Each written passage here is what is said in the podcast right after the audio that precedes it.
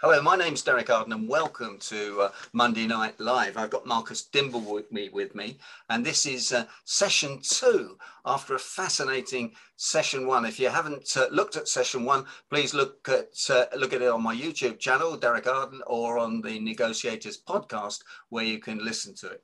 Welcome, Marcus. Uh, thanks for joining us once again. I'm going to hand over to Nigel Kirby now, who from the University of Essex, who's got some uh, questions for you. Are you there, Nigel? Hi, hi, Marcus. Thank you very much for uh, attending. I found that really interesting and fascinating. I could listen to you all day long and would still come away learning more than I knew beforehand. Um, a couple of sort of questions, if I may.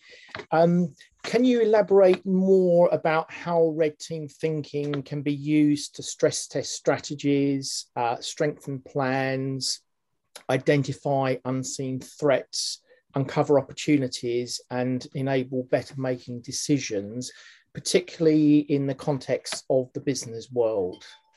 Yes, absolutely. And that was a sort of you know, genesis of where red teaming came from, from a military perspective to have the enemy's perspective to look at your plan and what would they do against it, and therefore how can you change your plan to counter what you think they might do on the battlefield.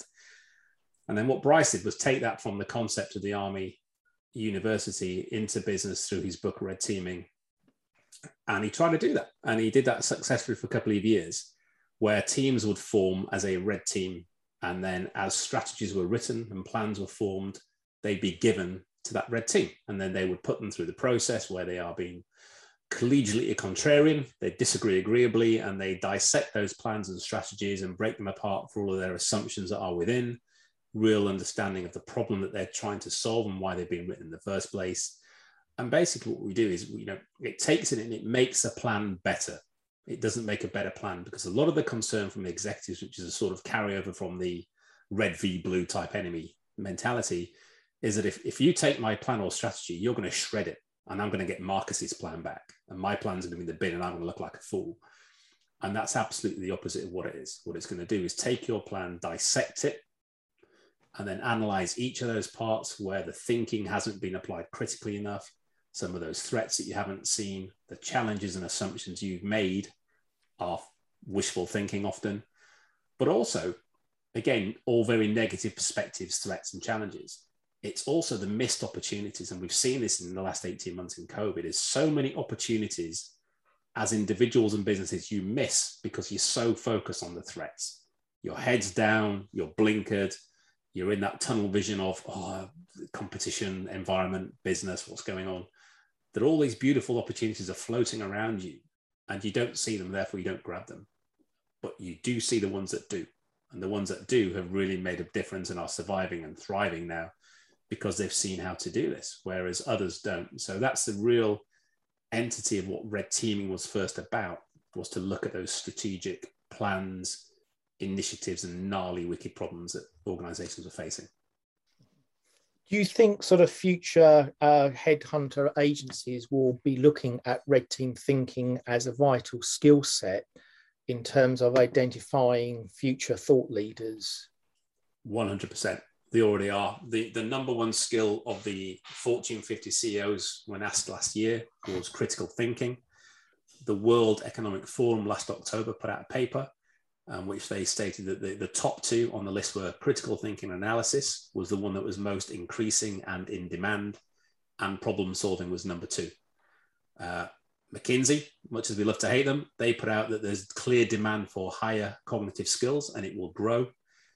And they reckon that by 2025, analytical thinking, creativity, and flexibility will be among the most sought after skills out there. So this is definitely top of the list. And the problem with most of these things, it sits in what's called the soft skills bucket, uh, which just sounds lame in its own name and people don't like it. Oh, soft skills don't need that. It's all about the hard skills. When you recruit for somebody, you focus on the hard skills. When you look at their CV, you focus on the hard skills. When you're pushing people at work to go on training, 85% of the skills required to get on in business, Harvard Business Review study 2015, require soft skills. 15% require hard skills What's the training budget spent on?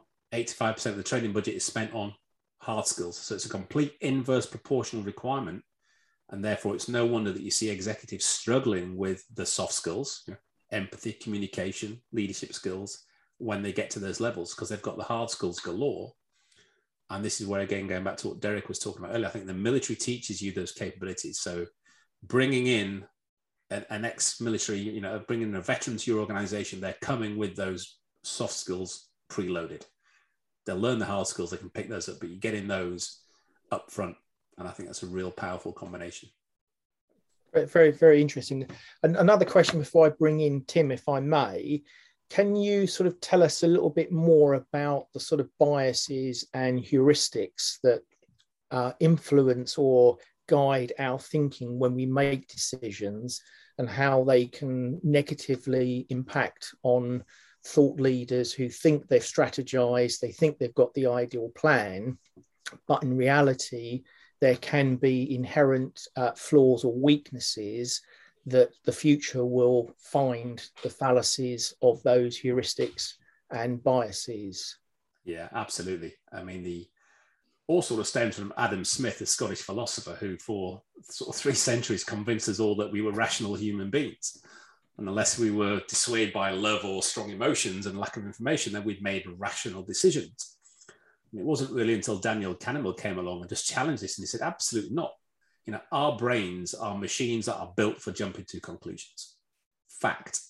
And all of our brains are influenced by biases and a dizzying array of the many that are out there and heuristics. And again, people deny that fact. To deny that means you don't have a brain between your ears because it's physically impossible not to be influenced by bias.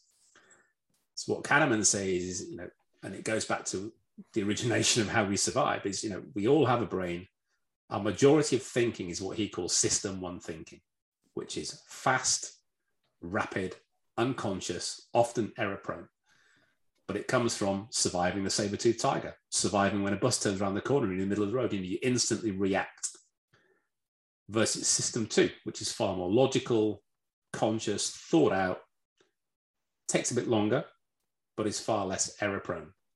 And the problem is 95% of us think in system one all the time, which when you're facing these complex problems that we're looking at today, you can't be leaping in I don't know, we do the Thinking Leader podcast, and the strapline for that is, you know, bad leaders react, good leaders plan, great leaders think. That doesn't mean you sit around thinking all day. You know, it means there's action very quickly, but you are taking that time to think before you react. So you're responding after thought versus knee-jerk reaction. Sometimes you have to react, which is where system one does kick in, but we have to shift our brains. And the reason why we're thinking that way is because of all the biases that we're affected by. Some of it unconscious bias, often some of it conscious, you know, optimism bias, normalcy bias, gambler's fallacy. There's hundreds of dizzying arrays of these types of biases that affect us and the heuristics and mental shortcuts that we've learned over time that make us trigger when we're faced with pressure. And there's often an issue where, you know, however calm and cool you are, when you apply pressure to somebody, they can often react in a very different way. There's a, there's a, there's a strategic development initiative tool you can use where it plots your position on one stress level and then on another. And the further you are apart, shows how Jekyll and Hyde you are in those reactive statuses. And therefore, it's really important to understand then what the tools and techniques do is it helps you surface the biases, both your own and your team, but also those are the individuals you're working with. So if you've got a CEO who's given you a strategy to the red team, one of the first things we'll do is an assessment of the CEO, an analysis of how they're thinking, what they think like, what's influencing them. Um, we did a podcast with Dr. Gary Klein recently, and he said that he has clients who get pregnant with a plan or pregnant with a deal. And if you want to go and tell the CEO that his baby's ugly, then you're a braver man than I am. You know, so it's it's understanding that person, how they're going to respond and react to what you say, how you say it, and how you interpret. And someone said the other day, he said, "We love red team. It's, it's, it's very sneaky, sneaky."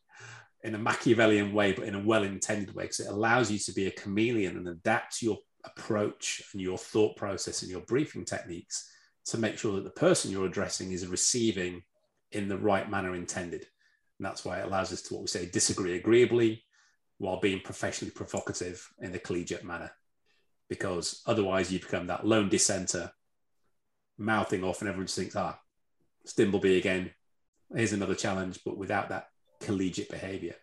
And Kahneman goes on to say, he says, if organizations wish to survive, they have to protect their dissenters because they're the people who are passionate, they care the most, they're frustrated and speaking up more. And if you dash them, A, they'll go and people see that and therefore they keep their head below the parapet. And in doing so, you get sheep like passivity and mediocrity.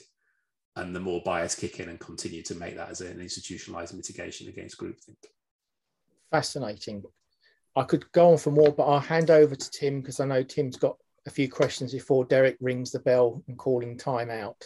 Okay, so we're going to switch over to Texas now. If you're there, Tim, Tim Durkin, and there's a few questions coming up in the chat box, which I'll pick up um, afterwards. Um, Tim. Commander, I would like to begin by, as a former Vietnam era infantry platoon sergeant for the United States Marine Corps, otherwise known as Uncle Sam's Misguided Children. How incredibly proud I am that you served among us. So thank you very, very much. Um, you get us, and I think we get you as well. So thank you for that.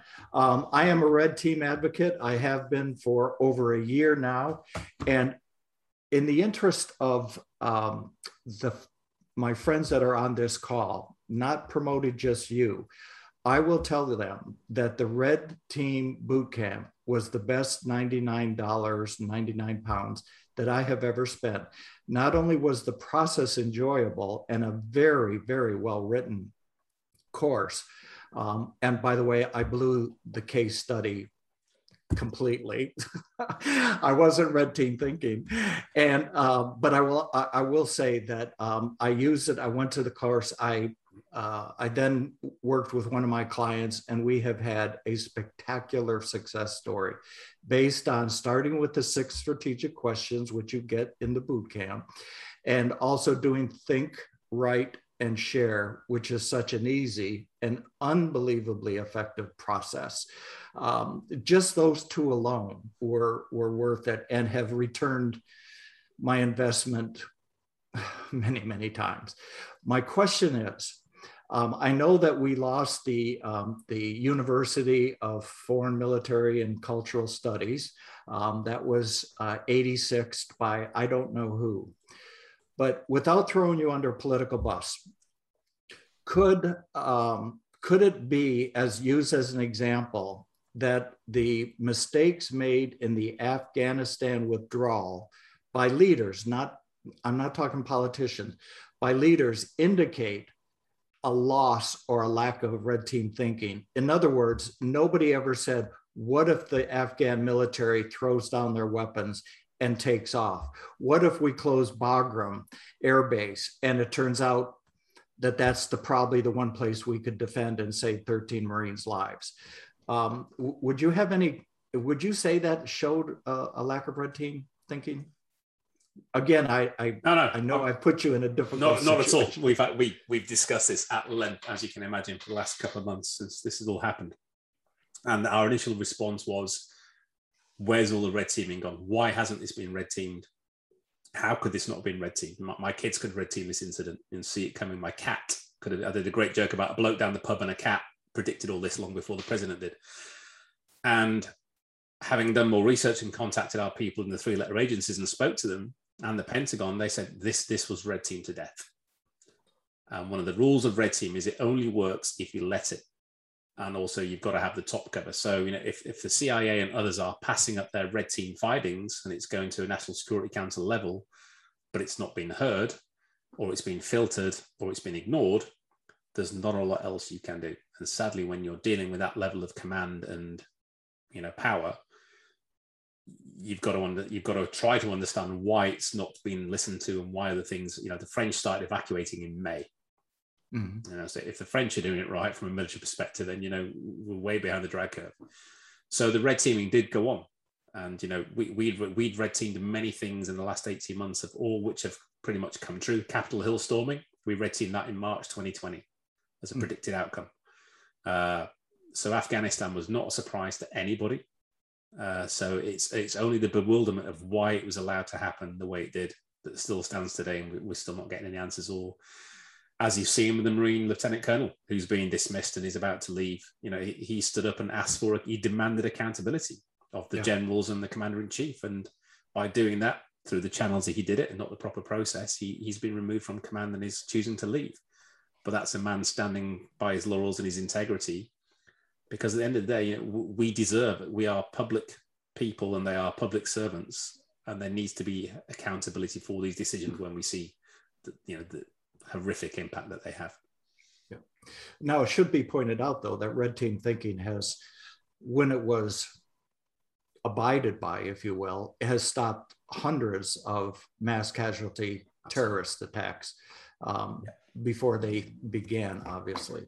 Um, yes, absolutely. That's, that is covered in yeah. the book. Um, yeah. One final question is when you do a strategic plan and then you red team it, mm-hmm. does it always indicate the need for an organizational reorganize or, or an organizational redo? because that is one of the things we're running into with my client now. We've done the strategic plan, we continuously red team it, but now it is thought that it needs a new organizational chart. And I don't know if that translates to the UK. No, absolutely. No, not doesn't always translate. It doesn't always mean that's the outcome required.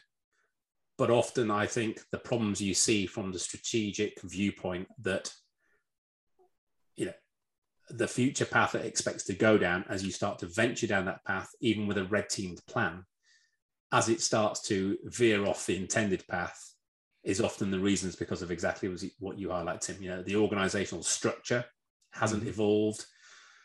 So to me, I, I, call it Victorian plumbing. We get so often asked, "Hey, can you come and put a brand new fancy boiler on the end of my in my kitchen to replace my old one?"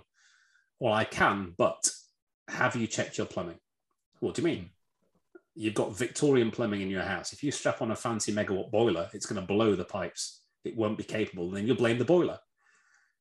It's not the boiler's problem. So the first thing we often do is before you start looking at what your solution, the strategy to build, you know, an online cloud platform or to bring AI to take over all of our back office work or to move to an agile way of working. Before you do that, we do a great, great tool called the enemy within which is what are all those problems that you are doing internally to yourself that are impacting you on a daily basis, the anchors that you attach to your feet on a daily basis, your red tape, your bureaucracy that everyone knows about, but are almost going, that's just how it is here. It's always been that way. Or I tried to complain about HR's process and I got told to shut up, you know, and all of those things. But when you bring them out as a stark reality as a group and you see that between 40 and 70% of these things are physically occurring in your business, then you can say that your strategy will fail. And it's not that it's a bad strategy, but it won't fit on the foundations you've created. You need to replumb, you need to replan and refit your organization to, to cope with this. And especially when you're moving into what we call this digital era now, where everybody wants digital. You know, so the focus has gone from old school project management of people, process, technology. We seem to have flipped that and now focused on technology, rigorous process, and the people are like a yeah, well, kind of an afterthought where I don't know an organization yet, but I've yet to work in one that doesn't have people involved in it. In whatever business you're in, banking, military, hospitals, firefighting, retail, you're in the people business. And that's why the, the element of red team thinking is so ubiquitous because it's agnostic to anything. If you've got a human working in your building, we can come in and help. And if you don't consider that people entity in your planning, in your strategies, how they've evolved today, then it doesn't matter how good your strategy is if you're not going to roll it down the tracks that are fit for purpose then you're going to come a cropper like you like you're finding out already thank you thank you. Uh, i'm going to turn it back to derek because there are some very good questions in the chat. Um, cool. so derek Thank back you, to you. I've just got Tim. one Thanks, final question Nigel. if i may right. go on then nigel. Off you go. Derek. Um, marcus um, a final sort of question is is red teaming thinking not just simply advanced risk management? No. Uh, it's funny i've just been doing pre-mortem this week with a client and they said exactly that because they are in the cyber world they've got lots of risk controls and they were like wow we thought we were doing this right with what we have in place and what we've come in with this is completely not and the whole part of risk management is that sort of sadly becoming what is a tick, tick box exercise where could this go wrong? Not really. High impact if it does, but low probability. Therefore, we dismiss it. And then it happens. And then they'll call it a black swan event because nobody saw it coming. The fact you talked about it a month ago and disregarded it because it's low probability. So instead of having that dismissive sort of in a box in a quadrant, we'll ignore it until it becomes a factor. What red team thinking is doing is saying, this has gone wrong. This has failed miserably. And it's that mindset shift, which is again why planners don't like it because their baby's being called ugly from the outset. But it's getting into that mindset that allows you to think like the enemy, to be contrarian against yourself. And therefore you're preemptive. So with risk management, a risk appears and then manifests into an issue, and then you've got a fire on your hands. Using the red team thinking concept, you've seen the steps to that even becoming a risk. So you are not even have to mitigate, you've already put mechanisms in place that allow you to pivot, to avoid, and you've got people into a mindset shift that they're looking for negatives and positives of what lies ahead rather than just sort of coasting and waiting for the wrecking ball to come in from left and right. So that's the big difference from what we see with our clients is really taking away that is often a you know a nine box matrix way of measuring. Anything you have like that that becomes a very driven process just becomes a tick box exercise. So you end up filling the boxes. And yeah we've captured 55 risks this month said one big bank. And so what? Well, they're in the risk matrix. And again, so what? What do they do? Well, they just sat there. And what? Well, we'll know about them when they manifest into a major issue. But could you have not looked at them and prescribed something to stop that happening? Well, we could, but that's not part of our management process. Okay, how about looking at it from this perspective and putting these mechanisms in place or these trigger warnings to allow you to avoid and have the options in your planning?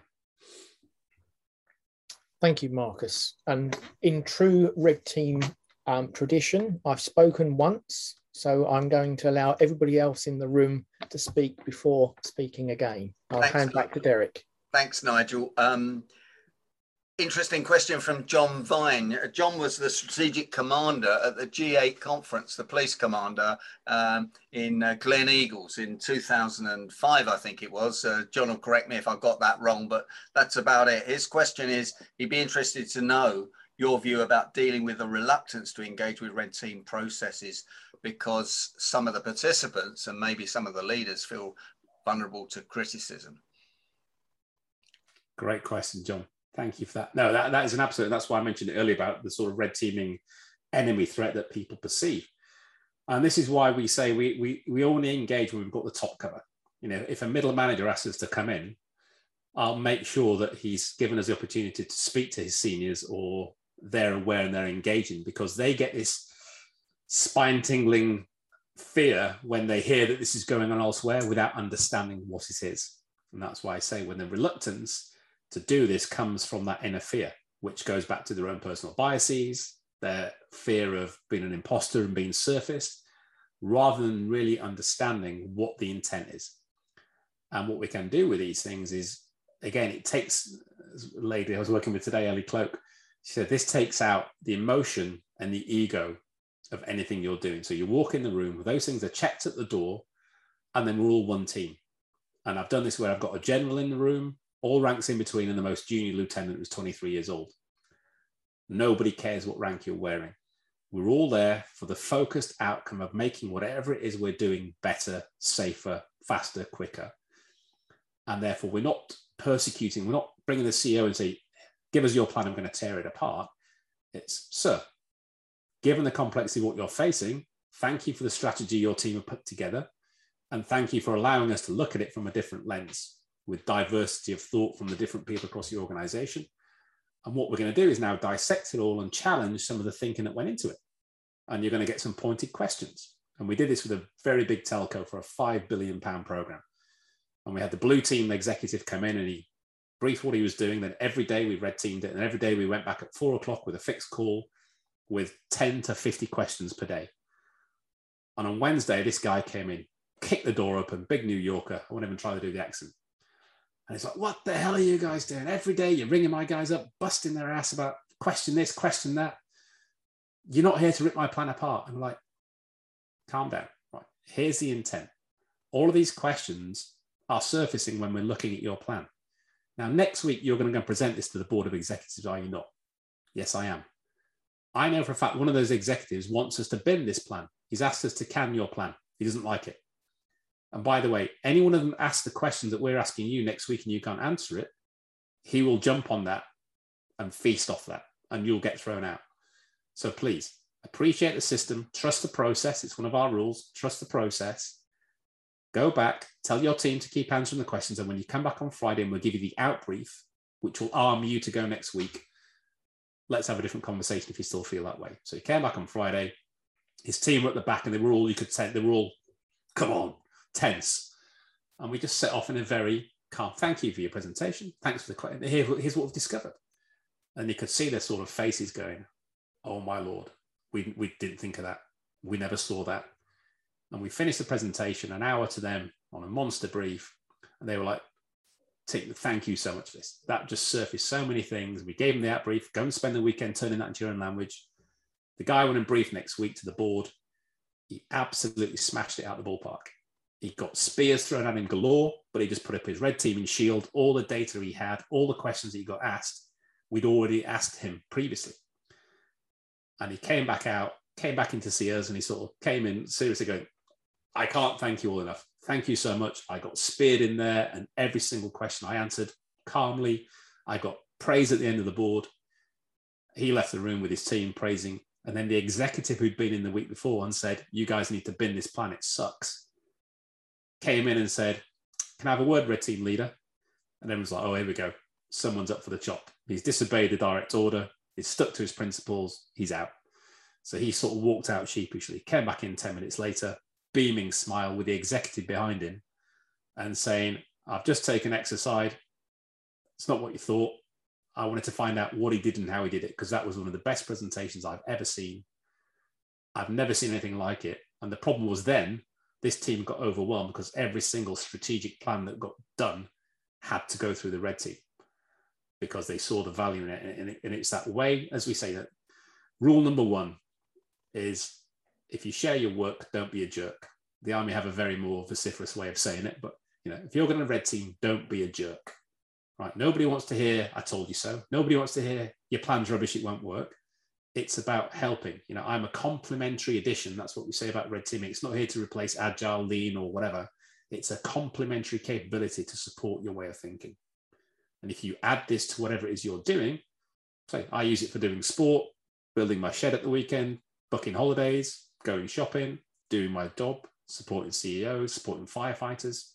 Right now, there are US firefighters out at the coalface fighting fires using the red team thinking skills we taught them last year on a daily basis and that's just fantastic reward for us. But they're like, as you Tim said, Tim, it's just so easy. This stuff is instantly learnable, applicable the next day, and shareable. And you can get your whole teams using these capabilities. Great question. Thanks, John. You're on mute, John. I was muted then. Sorry, uh, I can't. Uh, I'm working the controls. Can't multitask. I think you told me that it's. Uh, you can true. teach people to multitask. Is that Absolutely. right? Absolutely. Fighter Control 101. yeah, I think we'll have to have you back on for that. Um, last last question um, before I wrap up, and I hope you'll stay on and join us yeah, uh, sure. afterwards for the uh, for the debrief. Um, the cocktails. Certainly down down the down the Zoom line. boom boom, we call it. Um, what about unseen threats? So how do you, a red team, think the unseen threats that we've seen over the last few years that we just don't know what they are. The black swans and the unknown unknowns that Mr. Rumsfeld talked about. Uh, you find them because somebody knows about them. There's no such thing as an unknown unknown. You know, somebody somewhere knows. And if they don't, if you ask the right questions, then you can surface, you know, the likelihood of something and you can make an educated guess. And it's exactly what we're doing today. We're doing what's called the swan dive where we take an event, and Gary Klein calls it the closest thing you're going to have to a crystal ball. So between the pre-mortem, predicting what could possibly go wrong, then working backwards and analyzing the steps that cause that, to what we do today, where it's a swan dive where we pick an event that would have a major impact should it happen. And then you go to the right like a bow tie and go, right, what are all the implications if this happened? What are the things that could manifest? And then you come left and go, okay, what led up to that event happening? What are the indicators that we'll see? What are the things that, if you look around, you know, Capitol Hill was a perfect example. If nobody saw that coming, they were blind because there were so many indicators just by watching the news, social media, talking to people in the street, that was bubbling. Over, and it came to a crescendo. And, it, and, and any one of those things could have been nipped in the bud early on. And this is where it goes back to leadership. If you have strong leadership who's got the visibility of all these things occurring, and then they, it's the old picture where you see the hand coming down and the dominoes that are toppling, and you stop those dominoes falling. That's the ability. So I think this this fallacy of there's a black swan out there, and we did this today, and I said, right, tell me about. I explain what a black swan from Nico Taleb's idea where a black swan was. It's this event that's unseen and has major impact, but only with hindsight could you predict it. It was coming. And I said, right, give me some examples of black swan. And people, oh, 9 11, coronavirus. You know, these aren't black swans. Yeah, everyone knew about 9 11 before until it happened. You know, there was loads of indicators, and the biggest finding from the you know the report afterwards was a failure of imagination between the CIA, the FBI, the Defense Service, all of it. So all the pieces of the puzzle were there, and that's the problem with all these things. Google Bill, Bill Gates 2015. You know, he spent an hour long presentation about COVID and when it's going to come.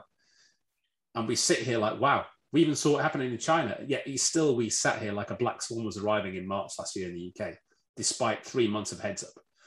And therefore, all these things, it's this reticence of what's called the ostrich effect, where you've got your head in the sand, you don't want to hear it. It's what's called normalcy bias, where you possibly can't imagine how bad something can get until it happens, by which time it's too late. And all red team thinking does, it creates those scenarios and puts you in that position of this has now happened, right? Get uncomfortable or get comfortable with being uncomfortable. Don't sit behind three feet of mahogany in your corner office, we're hoping all's going to be well because it won't. Get down to the coal face, talk to the troops on the ground, talk to the guys in the production line, find out what's going on.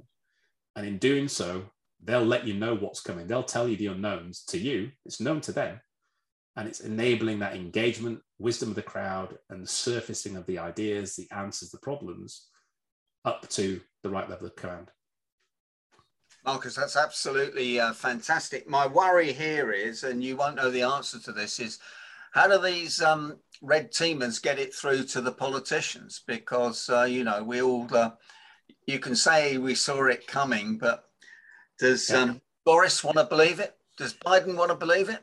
I don't know. That, that's a, that's a good question. Um, the million dollar question. And we're working with the government. I'm in there tomorrow, helping them in different areas in civil service, and it's trying to get these people to just accept that you have to slow down to think a bit more, you know, and really think. And it's interesting. Share a link afterwards. But Dominic Cummings, love him or hate him, wrote a phenomenal blog in June 2019, and he's a big advocate of OODA loop red teaming, Boyd, all that sort of stuff, DARPA. And in 2019, so what's this now? Eight months before it all kicked off, great paragraph. He said, The government needs a red teaming outfit that sits across cabinet above them and is there to validate and challenge every decision they make. Every decision they make. And he said, It may cost millions to do that properly, he said, but the billions it will save in blunders, and he uses the word blunder, and we have seen blunder after blunder after blunder since then. Is is unheard of, you know. And like I said, we did our last live class in March 2020. We are in London teaching this the week the balloon went up, and through the whole week, and I, my one of the guys in the course sent me the, the notes on the wall, the, the butcher paper, and every event that happened with COVID, the lockdowns, the travel bans, the school, all the stuff were all predicted by a group of 13 individuals who had no experience in anything, just using the tools and asking tough questions. Mm. And, you know, state of sort of martial law, national unrest in America came to the forefront. And, you know, that's not over yet.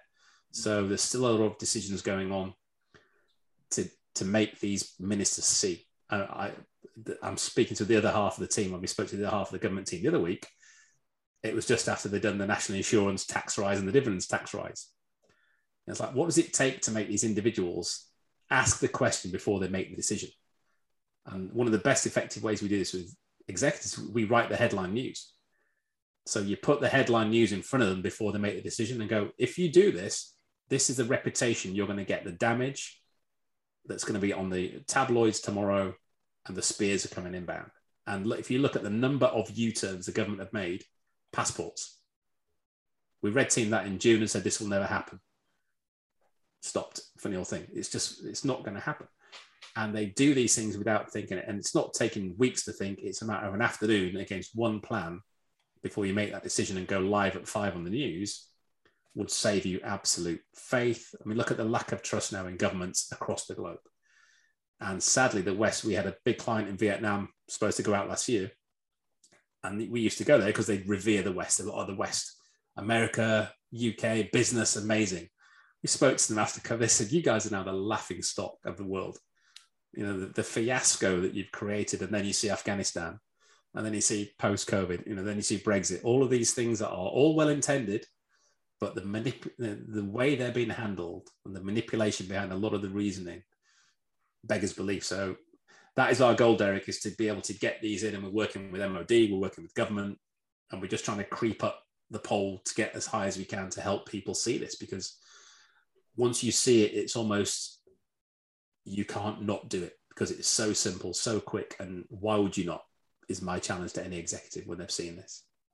Marcus Dimbleby, can I thank you for your time? Can I congratulate you on the uh, work you're doing on behalf of uh, the Inner Circle, on behalf of uh, Monday Night Live? I'm just going to put you on gallery view. Could you show your appreciation to Marcus in the normal Monday Night Live way? Thank you thank very you much. All. Thanks very much indeed. And Marcus, just uh, just for people listening to this or uh, viewing it on YouTube, how do people get in hold of you? So, Marcus at redteamthinking.com is my email. And if you go to the website, redteamthinking.com, you can see what we're all about, training opportunities, and lots more. Thank you very much indeed. Uh, if you're Thank watching you. this on YouTube or the Negotiators podcast, please like it. Please pass it on to your friends. Please pass the message on. We've had over 110 interviews with people like Marcus, and we will continue to do this for as long as we can because we need to understand what's happening in 2021 and 2022 and going forward. Marcus Dimbleby, thanks for joining me, Thank and you. I look forward to you joining us once again in 2022, and we'll uh, we'll review what's happened and see see what's uh, been going on.